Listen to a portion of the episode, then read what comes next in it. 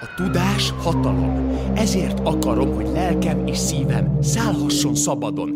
Két dolog izgatja az érdeklődő közönséget ezekben a pillanatokban. Az egyik a királynő temetése, a másik a magyarországi tanárok fizetése a takarítókhoz viszonyítva.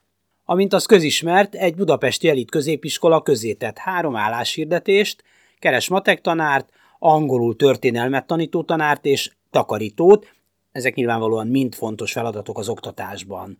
A díjazása a takarítónak nettó 200 ezer forint, a tanároké bruttó 203 ezer forint a hirdetés szerint.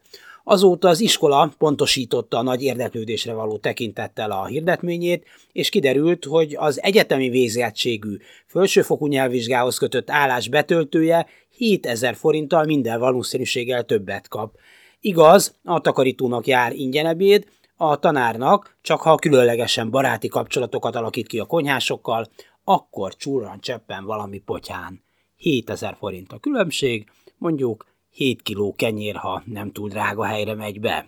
A jövőnk ettől függ, a tanár a legnagyobb kincs. Egy tanár, főleg egy ilyen elit iskolában felkészül az órákra, szemléltető anyagot készít, füzeteket javít, konzultál a szülőkkel, esetleg még szülői értekezletet és fogadóórát is tart, kirándulni viszi a gyerekeket néha színházba, ilyenkor kifizeti a saját jegyét természetesen, beszedi az osztálypénzt, intézi a tanterem festését, vagy ki is festi, végtelen tantestületi értekezleten vesz részt, és ha írni akar a táblára, elmegy a krétaboltba és bevásárol egy adag krétát. És így tovább bruttó 200 ezer forintért, esetleg nettó 200 ezerért, de ez a dolog erkölcsiségén nem sokat változtat. Régóta figyelem az Orbán rezsim erőlködését, hogy erőnek erejével miként törli fel a padlót a pedagógusokkal, mint ha csak sportot űzne a megaláztatások sorából. Próbálgatná, mit hajlandók elviselni. A tanulságos eredmény szerint a többség mindent. Azt, hogy hülyének nézik, és nem adnak neki semmi önállóságot, hogy nyakába ültetnek reménytelen hivatalnokokat, akiket azért megfizetnek rendesen, feleslegesen csuklóztatják őket, nyilván kihirdetik, hogy aki tanárnak megy, az hülye, hogy szolgalelkű gyerekeket kell nevelniük, miközben maguk is szolgaságba süllyednek, és így tovább. Több iskolában a diákok nagy számmal tüntettek, tüntetnek, figyelemfelkeltésként virrasztanak az iskolák előtt, hát ha valakinek feltűnik ez a reménytelen helyzet.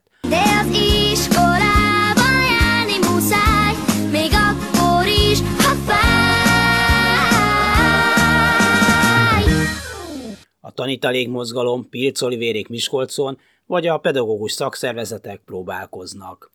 De úgy fest, csak éppen azoknak a pedagógusoknak egy meglepően nagy része nem áll ki továbbra sem magáért, akiknek közvetlenül a bőrére megy a dolog. Akadnak tiszteletre méltó akciók, még sztrájkok is, bár sok helyen ezeket a nagy szünetre időzítik, nehogy bárkinek is feltűnjön.